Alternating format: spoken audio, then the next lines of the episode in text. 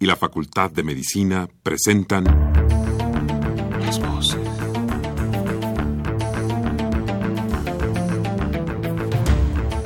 Voces. Las voces. Las voces. Voces. Las voces de la salud. Reflexión y análisis de las ciencias médicas. Acompáñenos.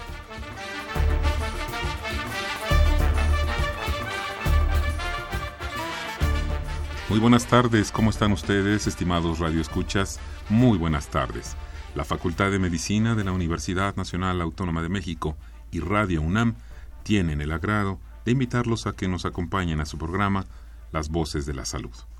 Mi nombre es Alejandro Godoy, el día de hoy para hablar de la enfermedad celíaca y su diagnóstico. Va a escuchar qué interesante se pone esto. Se encuentra con nosotros para hablar del tema el doctor Miguel Motola Cuba. Como siempre, queremos invitarnos a que se comuniquen con nosotros a través del teléfono 55 36 89 89 con dos líneas o al 01800 505 26 88 Lada sin costo. Le agradecemos que nos llame, háganos sus preguntas, participe con nosotros, háganos sus comentarios.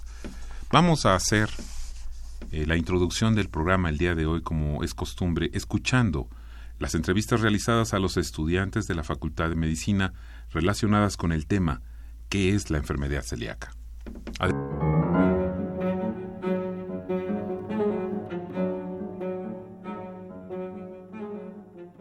Mi nombre es Asael, estudio en la Facultad de Medicina. Eh, la enfermedad celíaca es básicamente un trastorno del intestino que se caracteriza por una intolerancia al gluten. Soy Neshili Ninel Rodríguez Trejo, estudio en la Facultad de Medicina de CEU. ¿Y qué es, el, qué es la enfermedad celíaca? La enfermedad celíaca es un trastorno ocasionado en el intestino delgado por una proteína conocida como gluten. Este gluten eh, ocasiona que el sistema inmunológico ataque el intestino delgado y este no tome los nutrientes de los alimentos. Jesús Emir Rosas Castellán, estudio en la Facultad de Medicina de la UNAM y la enfermedad celíaca es un trastorno en, los, en el intestino delgado que se ocasiona cuando se ingiere gluten que se encuentra en el trigo, la cebada, el centeno y en los adolescentes si presentan esa enfermedad tienden a ser más bajos de estatura y las, los factores o causas aún son desconocidas. Hola, muy buenos días. Mi nombre es Krishna Ramírez y igual soy de la Facultad de Medicina en primer año. Eh, los síntomas que pueden encontrar en esta enfermedad serían bueno, los niños pequeños que tienen esta enfermedad son los que tienen más probabilidades de tener estos síntomas, que pueden incluir vómitos, diarrea, estreñimiento. Y en los adultos a veces no se dan bien los síntomas, pero pueden tener fatiga, por lo mismo de que no se están absorbiendo bien los, los nutrientes que necesitan. Para poder diagnosticar esta enfermedad se puede hacer una simple prueba de sangre. Y lo del tratamiento, nada más sería tener una, ahora sí, una dieta libre de gluten. Hola, ¿qué tal? Buenos días. Mi nombre es Omar Jiménez, soy estudiante de primer año de la Facultad de Medicina y la enfermedad celíaca en general consiste en la intolerancia al gluten y esto conlleva a varios factores de riesgo por deficiencia de vitaminas, de calcio y uno de estos factores de riesgo puede ser la osteoporosis y además de la mala absorción de nutrientes puede llevar a una anemia, tengo entendido. Hola, mi nombre es Sharon Marlene Hernández Bonilla, estudio en la Facultad de Medicina de la UNAM y la enfermedad celíaca es eh, la enfermedad que se produce por la intolerancia al gluten. Eh, puede causar eh, diarrea, estreñimiento en adolescentes, puede causar osteoporosis y alopecia.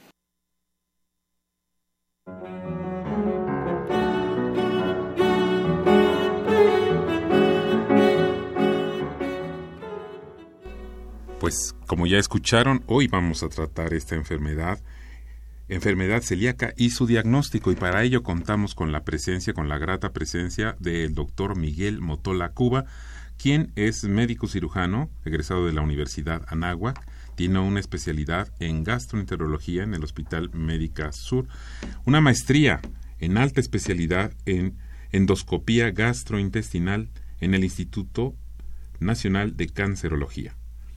Está adscrito actualmente al Servicio de Gastroenterología del Hospital General de México Eduardo Lisiaga y también se dedica a la consulta privada. Doctor, muchísimas gracias, muy buenas tardes por acompañarnos eh, el día de hoy en Las Voces de la Salud. Bienvenido.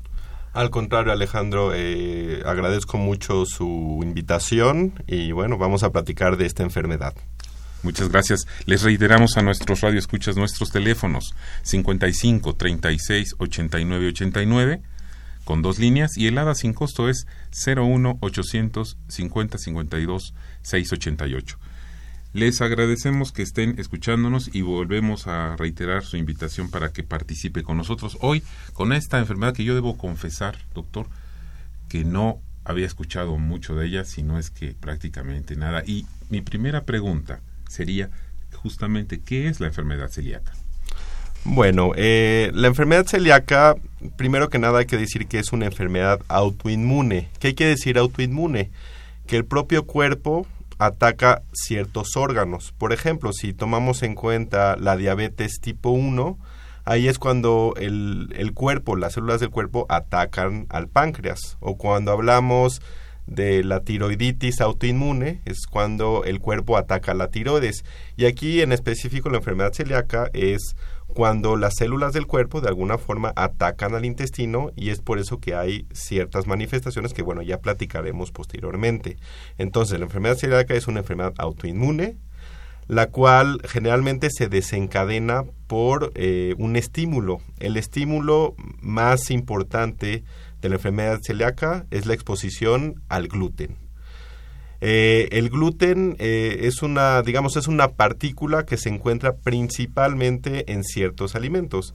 El alimento principal que se encuentra el gluten es el trigo, pero también podemos eh, encontrarlo en otros alimentos como es la cebada y el centeno principalmente. Lo que hace el, el, gluten de alguna forma al ingerirlo es que el cuerpo, al captar que existe gluten dentro del intestino, el cuerpo produce una respuesta y esta respuesta hace que ataque al intestino. Y es por eso que va a tener eh, diferentes manifestaciones eh, esta enfermedad. Ahora, además de esto que nos ha dicho, ¿hay algunos otros alimentos que contengan el gluten? Sí, hay muchos otros tipos de alimentos. Principalmente es el trigo, cebada, centeno, también en, bueno, en algunos estudios se ha visto que probablemente la avena podría ser un factor eh, desencadenante, pero lo que se ha visto con la avena principalmente es que la avena también tiene trazos de gluten. Entonces, eh, lo que ya se está haciendo eh, en, en, alimentos procesados es quitar el gluten de la avena para que los pacientes con enfermedad celíaca puedan ingerirlo y no tengan tanto problema. También hay una hay algo, eh, un conservador que se llama eh, glutamato monosódico. El glutamato monosódico lo tienen muchísimos productos. Más que nada son productos eh, que son procesados, productos enlatados, embutidos. No todos lo tienen, pero muchos lo tienen. Entonces es muy importante saber el glutamato monosódico, eh, si es que lo contiene, tener cuidado los pacientes con enfermedad celíaca. Por ejemplo, la salsa de soya tiene glutamato monosódico y eso mucha gente no lo sabe. Entonces hay gente que come esto y tiene síntomas por esto. ¿Qué le ocurre ahora? Entiendo que esta enfermedad se desarrolla o se manifiesta en el intestino. ¿Qué le pasa al intestino con esta enfermedad? Ok, ¿qué pasa en el intestino? Eh, al, haber una, eh, una respuesta inflamatoria, es decir, que las células del cuerpo atacan al intestino teniendo el estímulo del gluten, digamos, eh, de alguna forma el intestino es un tubo, es un tubo que tiene, que lo que hace es absorber los nutrientes de, los alimentos que comemos. Cuando el, intestino se inflama o las células atacan al intestino, de alguna forma el intestino pierde su función, es decir, no se absorben estos nutrientes. Eh, el intestino de alguna forma también eh, eh, es regulador de cómo evacuamos, también tiene mucho que ver, bueno, dolor abdominal, etcétera. Entonces, cuando hay alteraciones en el intestino, podemos tener diarrea, no absorbemos los alimentos que queremos, ¿no? Y por eso puede haber ciertos síntomas y ciertas deficiencias vitamínicas principalmente que nos pueden causar eh, la enfermedad celíaca. Ahora bien, ¿en quién eh, es más común que se presente esta enfermedad celíaca? Ok, la enfermedad celíaca se, se han visto, digamos, varios picos eh, de incidencia en la población. Es, es muy frecuente más que nada en niños, ¿sí? Son niños que tienen a veces síntomas poco específicos, dolores abdominales, diarreas, eh, pero también se ha visto que empiezan los síntomas, en, eh, o sea, ya en adultos y en adultos grandes. Entonces puede haber diferentes picos. O hay gente que la, tuvo toda su vida y no se dio cuenta. O hay gente que no tiene síntomas. Entonces es más común, eh, puede ser en niños, pero también puede ser en adultos. También se ha visto una prevalencia más en mujeres. Las mujeres de alguna forma son un factor de riesgo para todo lo que son enfermedades autoinmunes todo lo que es eh, tiroiditis autoinmune, enfermedad inflamatoria intestinal, eh, también enfermedad celíaca, por supuesto. Entonces, ser mujer es un factor de riesgo, pero bueno, no todas las mujeres, eh, no todos los pacientes con enfermedad celíaca son mujeres para nada. Estaba yo imaginando lo que me decía respecto a los niños. Niños, ¿de qué edades estamos hablando? ¿A partir de qué edad se, se ve la manifestación de esta enfermedad? Generalmente se ven a partir de los, de los cinco años en adelante eh, y bueno, no, no tiene que ver que si estuvieron más expuestos al gluten, eso no tiene que ver, o sea, si comieron más pan o si tuvieron eh, más exposición a cosas con gluten, digamos, van a desarrollar enfermedad celíaca. Esto es una enfermedad multifactorial, o sea, son factores genéticos, son factores eh, ambientales, son muchos factores que, que producen la enfermedad. Claro, ya platicaríamos un poquito más adelante respecto a, estos factores que producen la enfermedad, como ya mencionaba, en la parte genética.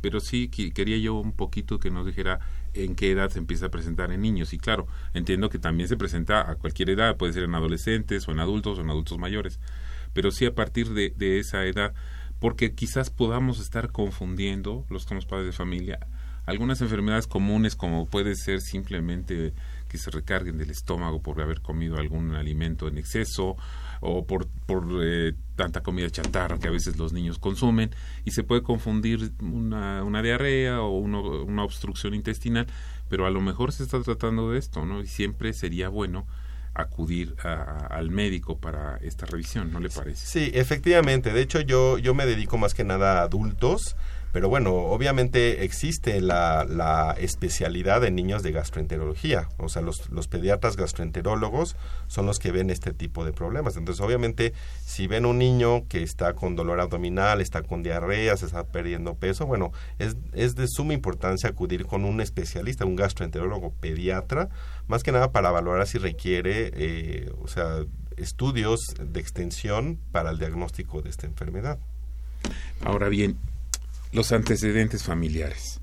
Esta parte que siempre se recarga en que es que tu papá lo padeció, tu mamá lo padeció, tus abuelos padecieron tal enfermedad y uno es propenso a tenerla. Estos factores familiares de la enfermedad son un factor de riesgo para desarrollarla. Por supuesto. Eh, los antecedentes familiares de enfermedad celíaca es un factor de riesgo muy importante para desarrollarlo. Es decir, si una paciente, su mamá tuvo enfermedad celíaca, su abuela tuvo enfermedad celíaca y tiene síntomas eh, que se sospecha, lo primero que hay que buscarle es enfermedad celíaca, efectivamente. Eh, de hecho, lo que se ha visto es que tener un familiar de primer grado, es decir, padres, hijos, hermanos, con enfermedad celíaca eh, aumenta hasta dos a cuatro veces eh, tener esta enfermedad. Entonces es muy importante eh, tener esa consideración.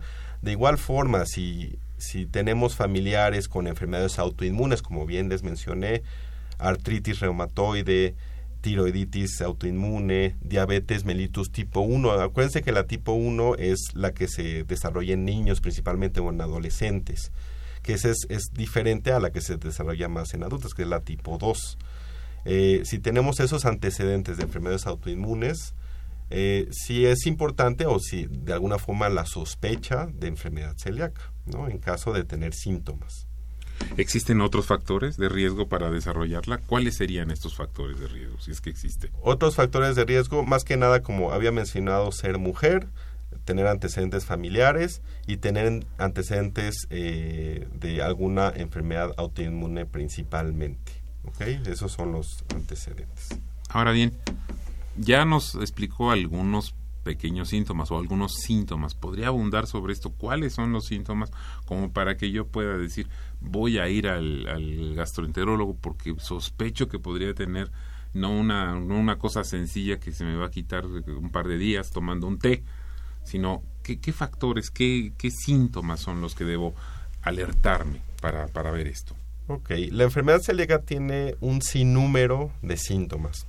De hecho, hay muchos pacientes que son totalmente asintomáticos, es decir, que no presentan ningún síntoma.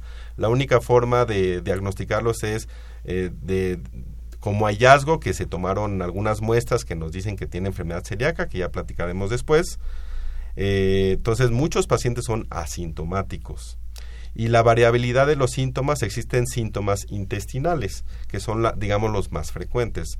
Eh, los más frecuentes intestinales son diarreas, más que nada diarrea crónica. Una diarrea crónica se define cuando un paciente tiene diarreas más de un mes. Eso es una diarrea crónica. Más Eh, de un mes. Más de un mes ya se define como diarrea crónica. Eso. ¿ok? O bueno, son gerentes, son personas que ya, ya llevan mucho tiempo con episodios tal vez de diarrea, tal vez episodios de, de evacuaciones normales, pero generalmente son diarreas, eh, distensión abdominal. Distensión abdominal es eh, cuando la gente dice que se siente inflamada. Eh, meteorismo, meteorismo quiere decir el, el exceso de gases también. La pérdida de peso también es importante. Sin embargo, también vemos el otro lado. Vemos pacientes obesos, pacientes que tienen estreñimiento eh, y pacientes que en vez de bajar de peso suben de peso. Y son pacientes que tienen enfermedad celíaca.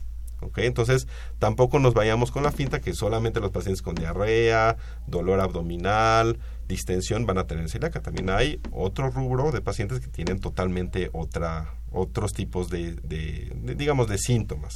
Ahora, también existen los síntomas que no son del intestino, como son eh, eh, ciertas deficiencias de proteínas o de vitaminas, como son deficiencia de, hierro, que eso se ve más que nada en pacientes que tienen anemia, una anemia crónica por deficiencia de hierro.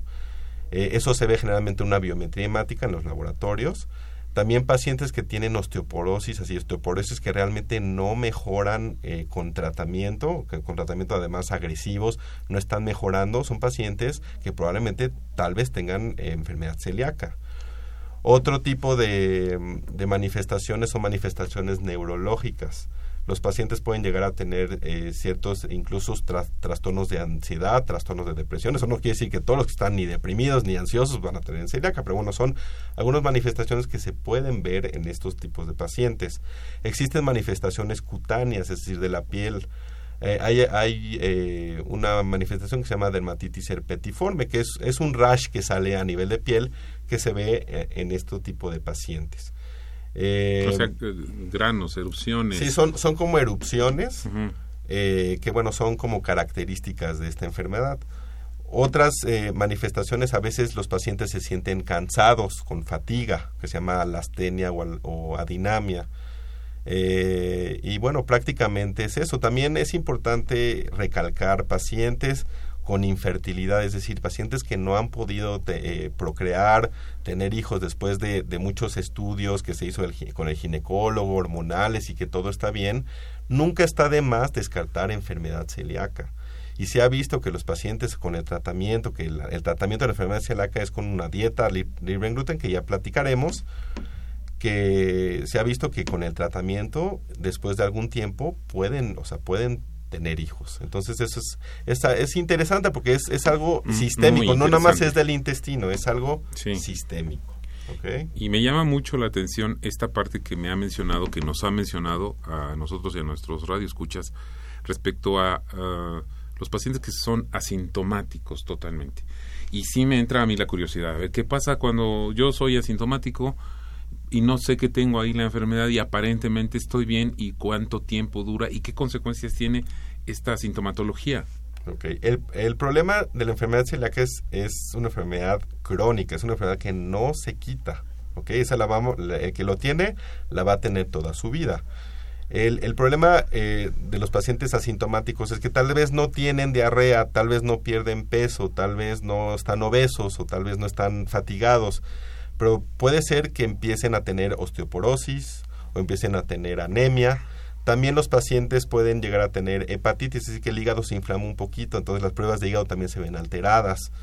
Entonces, digo, a veces digo, hay pacientes que no, no, no, tienen absolutamente nada, pero por los estudios sale que tienen enfermedad celíaca. Generalmente son enfermedades celíacas, digamos, leves, o sea, mal dicho es leve, pero leves, que no van a manifestar nada, pero al final tienen enfermedad. Y que eh, va a ocasionar como el escalón, si me permite esta, esta comparación, el escalón a una enfermedad eh, más complicada, más compleja, más difícil. Puede ser que, que o sea, que digamos, tiene la enfermedad celíaca y en algún momento, como les dije, tal vez en la infancia no tienen síntomas, pero tal vez a los 50, 60 años empiezan a tener los síntomas. ¿Entiendes? El, el, el, intestino se va inflamando, inflamando poco a poco, hasta que ya, después de muchos años que se inflamó, empiecen a tener estos síntomas. Les vamos a recordar a nuestros radioescuchas los teléfonos para que haga sus preguntas, sus comentarios. Si quiere hacernos algún comentario para tratar un tema en específico, esta es la oportunidad háganos sus llamadas, haga el programa con nosotros. Los teléfonos son el 55 36 89 89 con dos líneas y el ADA sin costo 01800 505 26 88. Haga el programa con nosotros.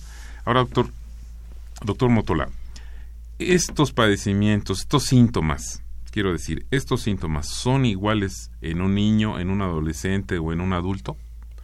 Eh, lo que se ha visto es que eh, en los niños se expresa más la enfermedad, es decir, los niños generalmente son más sintomáticos, tienen más diarreas, dolor abdominal, pérdida de peso, cosa que con los adolescentes y adultos eh, no pasa, son síntomas más inespecíficos, por eso es más difícil, digamos, diagnosticar esta enfermedad en los adultos y en los adolescentes.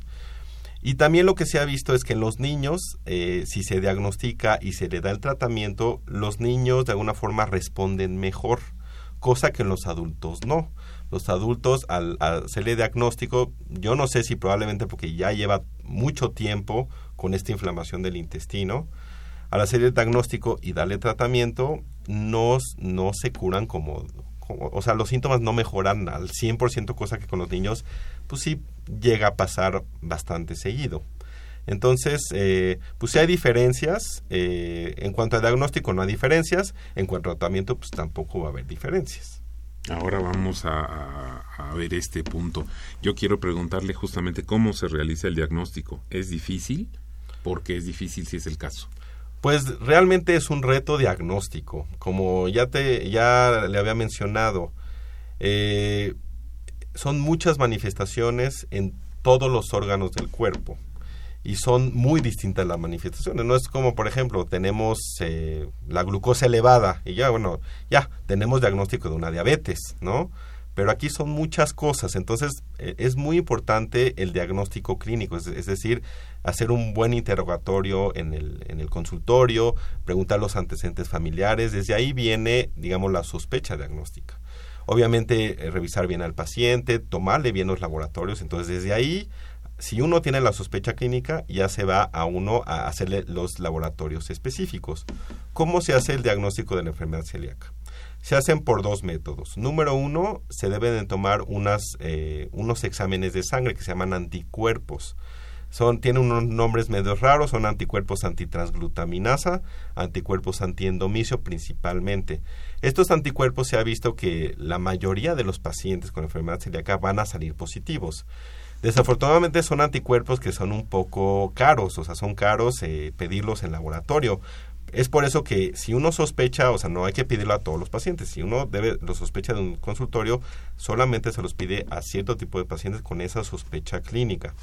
Ahora, si estos anticuerpos salen positivos, lo más seguro es que sí tiene enfermedad celíaca el paciente, pero se necesita confirmar eh, esta enfermedad eh, mediante una biopsia de intestino y eso se hace mediante una endoscopía. Acuérdense que una endoscopía es un estudio que se introduce una cámara a través de la boca Eso, eh, esa cámara ve el, estómago, el esófago y también llegamos a una porción del intestino que se llama duodeno, que es una porción muy pequeña que podemos ver por la endoscopía superior.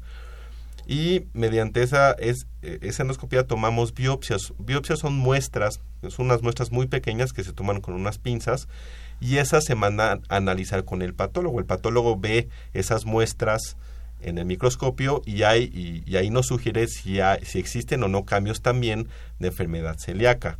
Lo que vemos más que nada en, esas biopsias es si existe inflamación o si existe, digamos, atrofia. Atrofia quiere decir que eh, la superficie del intestino se aplana más y eso hace que no se absorben los, los digamos, las vitaminas y todos los, los alimentos. Entonces, teniendo el diagnóstico por serología o los anticuerpos que les dije, más la biopsia, hacemos el diagnóstico de enfermedad celíaca. Lo que se ha visto en estudios recientes, más que nada en pacientes en pediátricos, en niños, es que ya se hizo un consenso que si tenemos un paciente con datos de enfermedad celíaca, clínicos, y además le, hacemos anticuerpos, esos anticuerpos que les mencioné, y salen positivos, no es necesario hacer, eh, no es necesario hacer la biopsia pero sí se recomienda hacer la biopsia más que nada en adultos y en adolescentes. Más que nada para ver qué tanto daño ha habido en el intestino de tanto tiempo que ha estado inflamado y también es importante saber si responde o no al tratamiento en, en un futuro, o sea, volver a hacer una biopsia y qué tanto está respondiendo el paciente al tratamiento. Me resulta interesante, muy interesante el tema respecto a esta enfermedad celíaca y su diagnóstico, porque veo que no es sencillo detectarlo, no es tan sencillo como que, bueno, se hace un examen de sangre y ya sale ahí y todo, hay que tener, primero ser eh, experto, no es, no, es, no es un tema de que cualquier médico simplemente lo va a ver, eh, le va a ver los ojos, le va a tomar sus signos vitales y va a decir, ah, usted tiene esto, es mucho más complejo y que puede padecerlo una gran eh, porción de nuestra, de nuestra población y quizás no saberlo como tantas otras, ¿no es cierto? Así es, así es. Eh, como les digo, es, es, lo más importante es la sospecha clínica en el consultorio.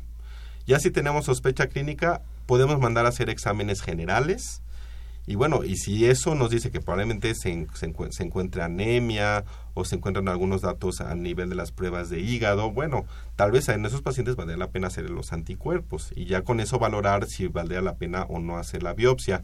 Otra cosa que no mencioné que yo creo que es importante es que la enfermedad celíaca tiene una eh, prevalencia del 1 por, del punto 9 al 1% de forma mundial, o sea, a nivel mundial. O sea, imagínense cuánta gente lo tiene. El problema es que la mayoría no tiene síntomas, son pacientes asintomáticos. Ese es el problema. Pues qué interesante. Yo les reitero la invitación a que nos llame al 55 36 89 89 o al 01800 505 2688. Vamos a hacer una pausa y volvemos con ustedes. Adelante.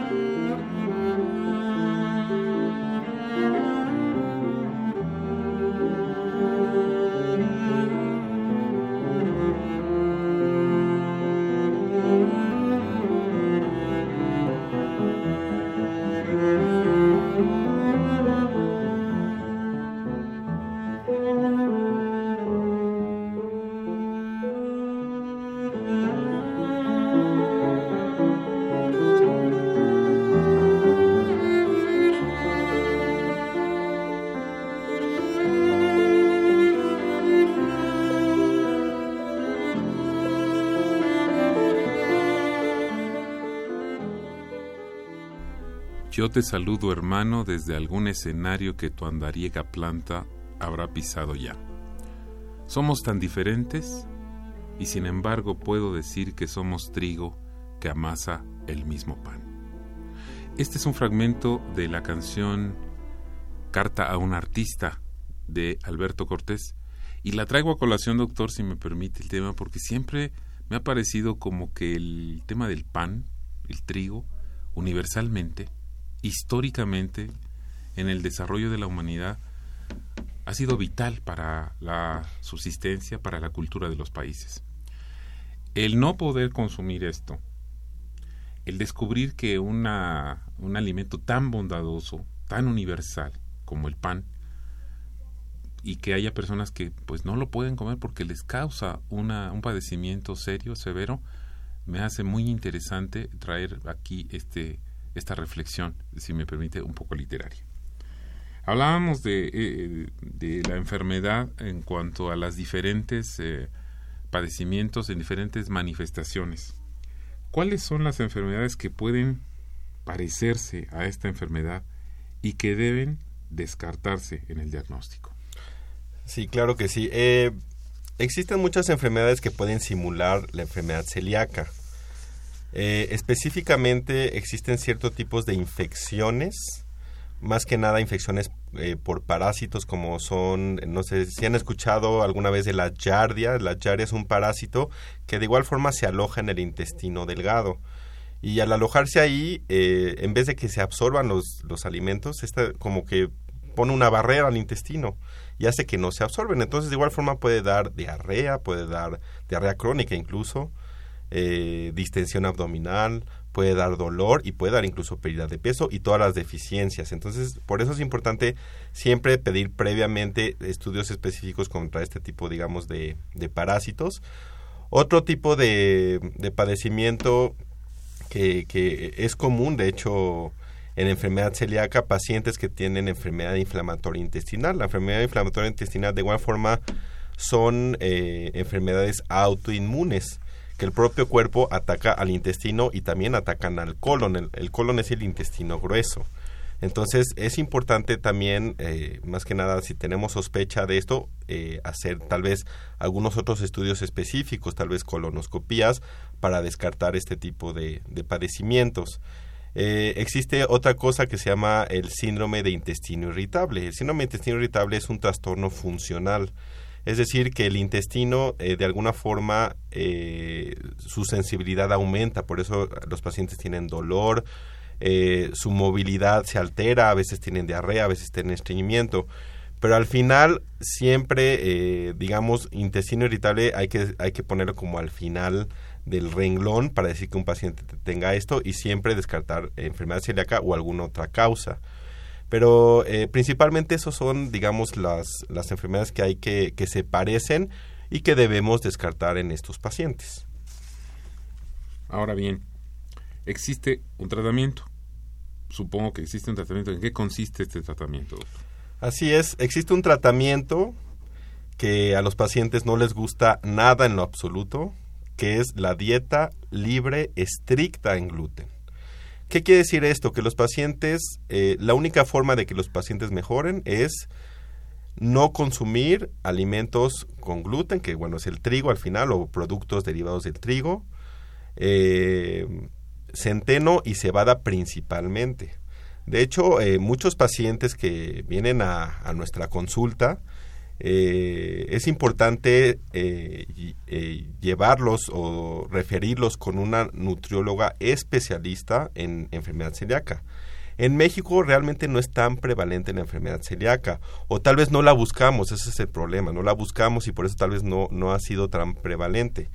Pero, y por eso no, la, gente no tiene esa cultura del de, gluten, no gluten, que últimamente se ha visto más, si uno va al supermercado, ya hay, hay, una hay una sección especial de alimentos sin gluten. Este incluso ya hay restaurantes, pocos, pero ya hay restaurantes aquí en México que son libres de gluten.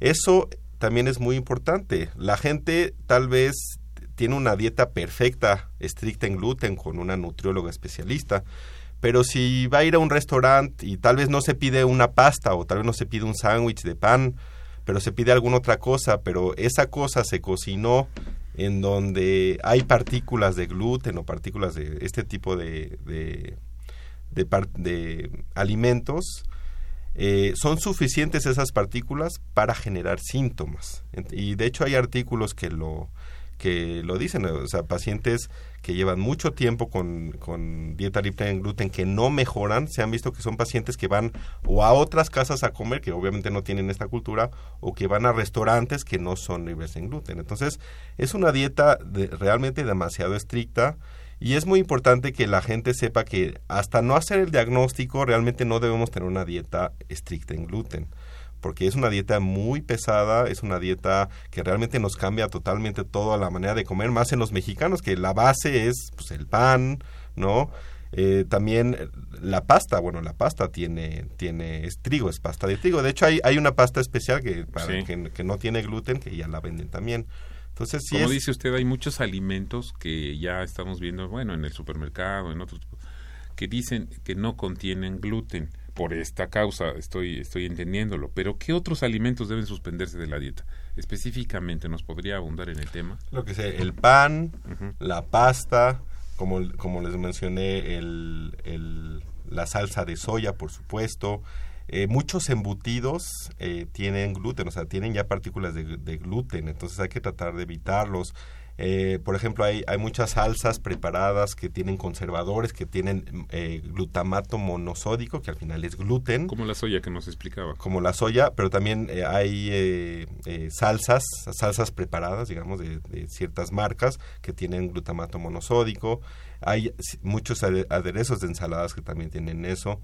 Entonces es una dieta un poquito pesada y, es por eso que yo, yo, los mando con un especialista para que ellos les dé toda una lista de alimentos que no hay que comer y, deberían de darles una dieta específica, ¿no? Ya están llegando algunas preguntas que las leeré a continuación. Les reitero a nuestros estimados radioescuchas nuestros teléfonos 55 36 89 89 con dos líneas y el 01 800 505 26 88. Haga el programa con nosotros. Eh, están llegando algunas preguntas, doctor. Mire, el arquitecto Fernando Almanza ¿Qué tan certera resultan las ciencias médicas con respecto a la autoinmunidad? Me parece algo semejante a la apopsis. ¿Qué tanto se ha estudiado la inmunidad? Sí, eh, bueno, como les mencioné previamente, la autoinmunidad o más que nada que el propio cuerpo de alguna forma ataca a ciertos tipos de órganos, ya sea hígado, ya sea intestino, tiroides, eh, colon, eh, la autoinmunidad son un rubro tan importante de, enfermedades que siempre hay que descartarlos en este tipo de pacientes. Lo que menciona de la apoptosis, la apoptosis son, es, una muerte celular programada que, se da eh, en algunas enfermedades autoinmunes. Entonces, más que nada eso. Eh, el ingeniero Sergio Chaparro pregunta, ¿cuáles órganos internos duelen? ¿Hay dolores internos? Lo pregunto porque hay enfermedades donde no existe algún dolor que nos anuncie que está ahí. ¿Duele en el hígado, el riñón, por ejemplo? Eh, de hecho, sí, el, el, hígado puede llegar a, o sea, no, eh, no estamos hablando de enfermedad celíaca, pero bueno, el hígado puede llegar a doler, por supuesto. El hígado cuando se inflama tiene una cápsula que cuando se inflama esa cápsula llega a doler. De igual forma, el riñón, al inflamarse, tiene una cápsula que lo recubre y puede llegar a doler. Eh, desafortunadamente, por ejemplo, eh, pacientes que tienen un tumor en el páncreas, que son tumores muy grandes, desafortunadamente ya cuando tienen mucho dolor quiere decir que lo más probable es que ya es una enfermedad avanzada. Eh, el intestino generalmente duele cuando, cuando hay muchos espasmos del intestino o cuando hay mucha distensión del intestino, que son el dolor es tipo cólico. Pero bueno, dolores internos como tal, también depende qué tipo de dolor, en qué localización y todo. ¿De acuerdo? Muy bien. Les reitero, 55 36 89 89 con dos líneas y el 01 800 505 26 88. Tenemos todavía unos minutos para responder a sus preguntas. Haga el programa con nosotros, le invito.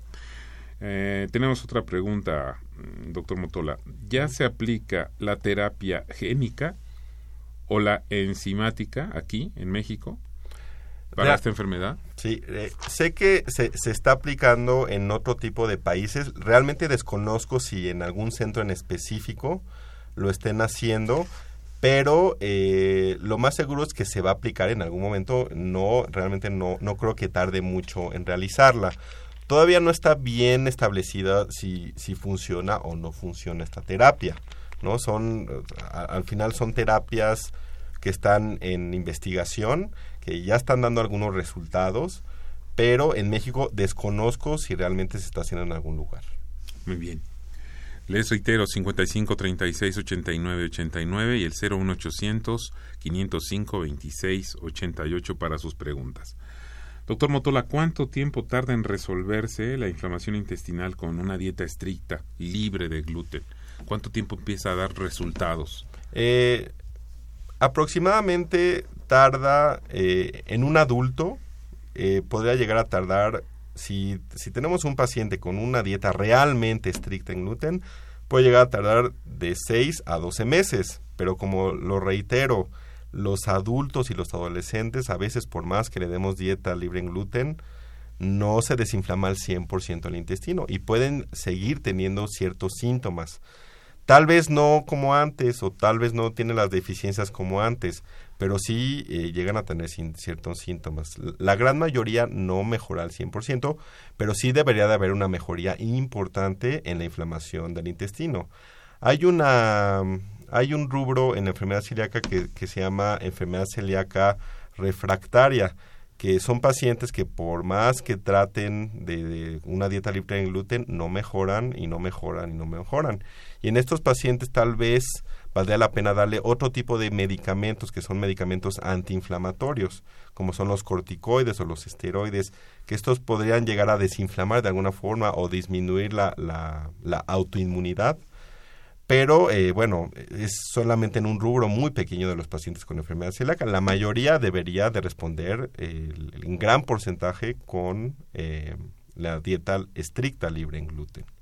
Ahora, otra cosa importante que debemos mencionar, los pacientes, por ejemplo, que tienen osteoporosis, una osteoporosis muy importante, más que nada mujeres arriba de 50 años que no mejoran, que ya sabemos que tienen enfermedad celíaca eh, es impresionante cómo eh, al iniciar una dieta estricta en, eh, libre en gluten, tienen una mejoría impresionante. Poco a poco van mejorando su, la formación de hueso, se van haciendo desintometrías, cada vez requieren menos medicamentos para la osteoporosis. De igual forma, los pacientes que tienen esta anemia o esta baja en la hemoglobina secundaria a que no se absorbe el hierro, también empezamos la dieta libre en gluten y los pacientes van subiendo sus niveles de hemoglobina de forma importante también. Entonces, eh, no nada más nos quita los síntomas, sino mejora todo el aspecto de la enfermedad, que es una enfermedad sistémica, es una enfermedad de todo el cuerpo. Imagino, y es una pregunta también, que una vida sana con ejercicio podría ayudar a, la mejora de los eh, padecimientos o de los síntomas de esta enfermedad. ¿Qué tan cierto sería esto, doctor? Pues realmente no, no tienen mucho que ver. Al final, eh, lo que se ha visto en, un estudio reciente que salió es que eh, pacientes que les inician una dieta libre en gluten empiezan a, a, aumentar peso, pero aumentar peso y empiezan a tener colesterol más alto o algo que se llama síndrome metabólico. ¿Esto por qué? Porque no, no tienen un, digamos, una buena, eh, un buen manejo con su nutriólogo y porque empiezan a comer otro tipo de cosas, como el arroz se puede comer, eh, el amaranto, digamos, se puede comer. Entonces, son, a veces son carbohidratos de más que comen y empiezan a subir de peso y empieza a aumentar incluso su riesgo cardiovascular. Este, ya me perdí cuál era la, pregunta. sí, eh, la pregunta era, eh, aparte, ¿cómo sería el seguimiento? El seguimiento. El seguimiento de esta enfermedad. Ok, el seguimiento de esta enfermedad en estos pacientes es importante no diagnosticarla y darle dieta libre en gluten y se acabó. Sea, un paciente debe de ir a consulta eh, tal vez cada seis meses, tal vez cada año con el médico especialista con incluso ciertos tipos de, estudios de, rutina, más que nada para ver si, por ejemplo, si tuvo anemia, tuvo osteoporosis, ver si está mejorando estos rubros, ¿no? Entonces el seguimiento debe ser, pues tan siquiera cada seis meses, cada año con el especialista. También depende de cada caso. Hay, hay, hay casos muy, o sea, muy, digamos, fuertes o casos muy difíciles de tratar que, el, seguimiento es más estrecho. Y, el otro aspecto que le había yo preguntado es que si con una vida más sana con el ejercicio. Todos nos recomiendan y obviamente es este fundamental el ejercicio para el cuerpo humano, para su mejor desarrollo, para sus mejores actividades, pero parecería ser que no es factor aquí, porque puede ser hacer un ejercicio estricto todos los días, alimentarse bien, pero la enfermedad va, a persistir justamente por la característica de esta enfermedad. Así es, la enfermedad va a seguir aunque hagamos ejercicio, aunque la, la enfermedad, acuérdense, es una enfermedad crónica que no se quita. Entonces, por más que hagamos ejercicio, si no tenemos una dieta libre en gluten, va a seguir. Ricardo Gómez pregunta, eh, ¿una persona con enfermedad celíaca que está asintomática podría presentar menor estatura, menor corpulencia que sus hermanos? ¿La caída del pelo en sí puede ser síntoma de esta enfermedad? Eh, sí, de hecho, en, más que nada en niños, niños que no, no aumentan de peso, que no tienen, o sea, que no crecen, digamos, eh, a comparación del promedio de la población general, de hecho, si ya se descarta cualquier otra cosa metabólica, no está de más siempre descartar enfermedad celíaca. Y, lo reitero, todo eso se debe de ver con el gastroenterólogo pediatra. La señora Hilda de San Román agradece el programa, lo felicita y hace este comentario. Entonces tenemos que tener buenos médicos clínicos ¿Qué seguridad hay de que los productos que señalan que están libres de gluten sean correctos? ¿Se puede confiar en ellos? ¿Hay que ir a lugares especiales a comprarlos? Hay, hay ciertos tipos de, lugares que solamente venden eh, productos libres en gluten. Por ejemplo, en Estados Unidos en específico y en España también eh, hay, o sea, los alimentos libres en gluten deben de ser supervisados por por la asociación, digamos, de celíacos en, en esos países. Entonces ahí está bien, este, bien vigilado. Aquí, como apenas se, se, está dando este, esta cultura del gluten, entonces, yo no, realmente no sé, o sea, no, he ido ni a las fábricas ni nada, no, desconozco eso, pero bueno, yo, me imagino que sí tienen un buen control de calidad, o sea, si dicen que es sin gluten, sí deberían de ser supervisados y yo creo que sí tienen un buen control de calidad, pero es importante ver los productos, o sea, fijarse que no hay, o sea, hay productos que dicen sin gluten atrás, o hay productos incluso que dicen este alimento puede contener gluten o, cebada o centeno. Pero en su experiencia, en su experiencia, eh, yo, yo estaría de acuerdo en que si usted está viendo que los pacientes con la dieta que les ha dado, sin, eh, al dejar de comer estos alimentos, están, empiezan a, mejorar.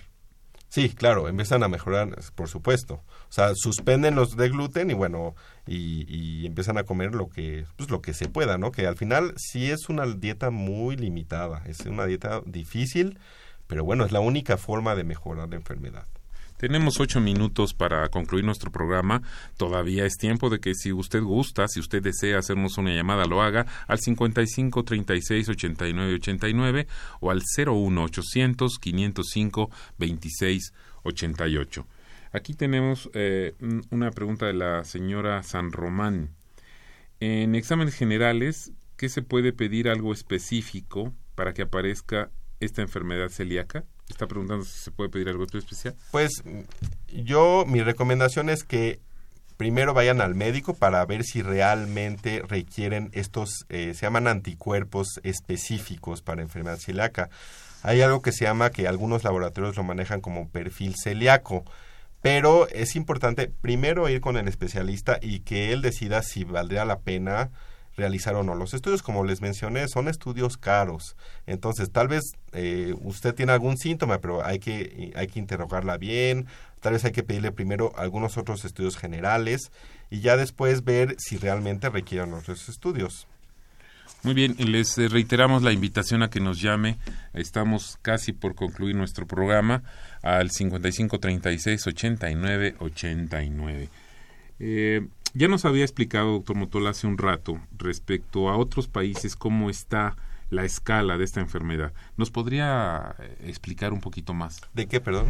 De cómo está la relación de México con otros países respecto a esta enfermedad. Sí, ¿Cómo eh, están las escalas, los porcentajes? Los porcentajes, hay pocos estudios en México que, que dicen la, la incidencia de, de enfermedad celíaca. Eh, algunos, de hecho, eh, se, se, se, equipara a comparación de, de, Europa, de Estados Unidos, pero hay pocos estudios en México. Eh, aproximadamente, de igual forma, eh, dicen una prevalencia de 1%, al igual que lo dice en Estados Unidos, que hay un estudio reciente en Estados Unidos del, del condado, de un condado en Minnesota, que de igual forma lo, lo describen como uno, entre 1 a 1.1% de la población de ese condado.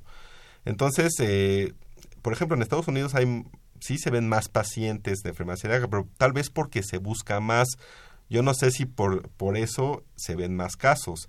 Tal vez aquí eh, yo no sé si por el sistema de salud o porque muchos, mucha gente va o a médicos generales o a algún otro tipo de especialista y no bus no tienen conocimiento incluso de, de, este, de esta enfermedad y no se busca. Tal vez por eso no, no se ven tantos pacientes con celíaca. Ahora bien, en México, en nuestro país, en nuestra ciudad, en nuestras ciudades, ¿existen centros especializados para detectar esta enfermedad? Sí, por supuesto. En todos los hospitales, eh, bueno, todos los hospitales, yo en, en, el Hospital General de México, que es donde yo trabajo como, como gastroenterólogo, eh, no tenemos una clínica específica de enfermedad celíaca, pero bueno, sí tenemos varios pacientes con enfermedad celíaca y de los cuales se, da un seguimiento, se manda a la clínica de nutrición para que ahí le den seguimiento de su dieta y también sé que en el Instituto Nacional de Nutrición también tienen una, clínica de, pacientes con enfermedad celíaca. O sea, que ahí, ahí tienen un, un, gran número de pacientes con enfermedad celíaca y ahí, y ahí se le da seguimiento a los pacientes como debe ser.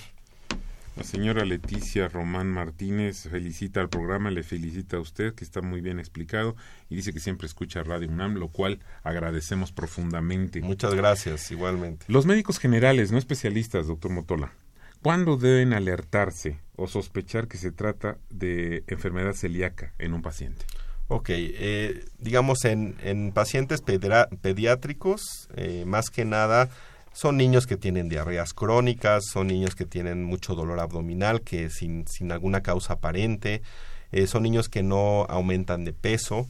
Entonces, más que nada en ese tipo de pacientes. Y en adultos, bueno, les digo, es, es, un, es un reto clínico, o sea, pero generalmente si vemos pacientes con diarreas crónicas, es decir, más de un mes con diarrea o diarreas intermitentes que a veces tienen buenos momentos al evacuar y a veces tienen diarreas, mucha distensión abdominal, que han perdido peso o que tienen una anemia eh, anemia ferropénica. Anemia ferropénica es anemia baja en hierro que no se explica la causa o pacientes con osteoporosis que tienen eh, que no responden bien al tratamiento pues esos son los pacientes que tal vez valdría la pena mandarlos con el especialista y que él valore si valdría la pena o no hacer los anticuerpos y además la biopsia. Muchas gracias, doctor. ¿Dónde, ¿Dónde se puede consultar sobre los alimentos que se pueden no consumir? ¿Existe alguna publicación, alguna guía, o ya sea en Internet o alguna guía publicada para los que desgraciadamente no tienen acceso a Internet? Sí, eh, hay existe una página que de hecho es de la Asociación de, de Celíacos en España, que se llaman eh, celíacos.org que de hecho eh, por, por, el teléfono celular se, se, puede meter a esa página, tiene una muy buena página y ahí más o menos explican lo de la enfermedad, que es lo que yo expliqué, y hay una lista de alimentos que hay que tratar de, evitar. También aquí en México hay, otro de, de celíacos.go.mx. Eh, eh, que también de alguna forma eh, tiene, explican sobre enfermedad celíaca. Y también eh, yo recomiendo siempre mucho la página de la, de la Clínica Mayo. Es una página eh, bastante buena para, para que los pacientes vean sus diferentes trastornos, incluyendo la, la, enfermedad celíaca, y son, y es información que está bien basada, porque después nos metemos internet, ponemos en en cualquier buscador, lo que sea, y vemos en cualquier página, y eso está muy mal, y eso debemos de cambiarlo. O sea, no podemos basarnos en lo que nos dice Internet. Si nos metemos a unas páginas eh, específicas, como yo le estoy mencionando, sí, pero basarnos en lo que dice Wikipedia o alguna otra cosa, pues tratar de evitarlo. Y la recomendación es ir con su médico, ir con el especialista, es la persona indicada y adecuada que nos dará la orientación mejor en su momento. Por supuesto, acudir con un especialista, de preferencia un gastroenterólogo, que ellos son, digamos, los más especialistas en este tipo de trastornos, más que nada para valorar eh, si, si vale o no la pena hacer los, los, los estudios para enfermedad celíaca. Nos mencionó celíacos.org, una página española, y celíacos.gov.mx. Sí, sí. Esas son las páginas. ¿Alguna publicación que usted supiera que no sea específicamente de, Internet? de internet, hijos, desconozco, desconozco la verdad, pero bueno, ahí en esas páginas realmente viene una buena lista, pero acuérdense, no vamos a tomar una dieta libre en gluten hasta no tener un diagnóstico. ¿Por qué? Porque puede ser que ni siquiera la tengan y tal vez tienen alguna otra cosa, intestino irritable, alguna otra cosa que no estamos buscando. Entonces, siempre acudan al médico, por favor. ¿Cuáles serían sus recomendaciones finales para las personas que padecen esta enfermedad o que pueden llegar a padecerla, doctor? Pues las recomendaciones simplemente es siempre tener seguimiento con su médico, no nada más decir que tengo enfermedad celíaca, me hicieron el diagnóstico y ya, y me cuido en el gluten. No, tener un seguimiento estrecho con su médico, tener confianza con su médico. Eh, hay buenos hay buenos momentos, hay malos momentos, hay veces que tal vez el, pues, todos somos humanos y tal vez fuimos a un restaurante y comen comen alguna cosa que tiene gluten, pero bueno, esos son van a tener consecuencias de tener dolor, o sea, van a tener buenas épocas, malas épocas, ¿de acuerdo?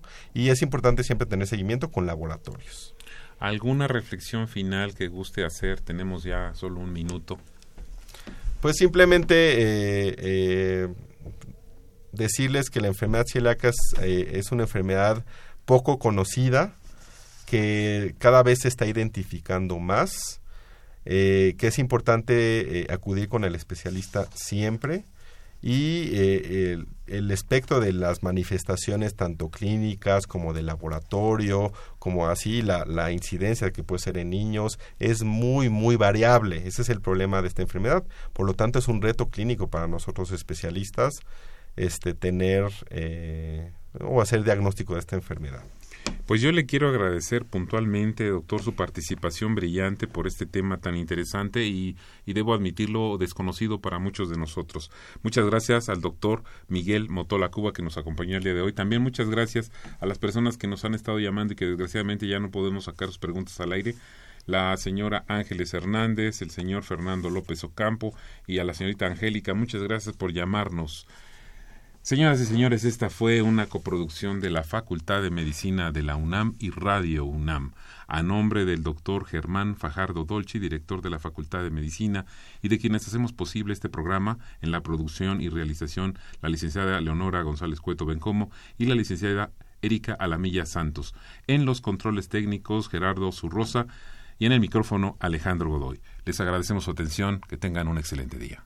Radio UNAM y la Facultad de Medicina presentaron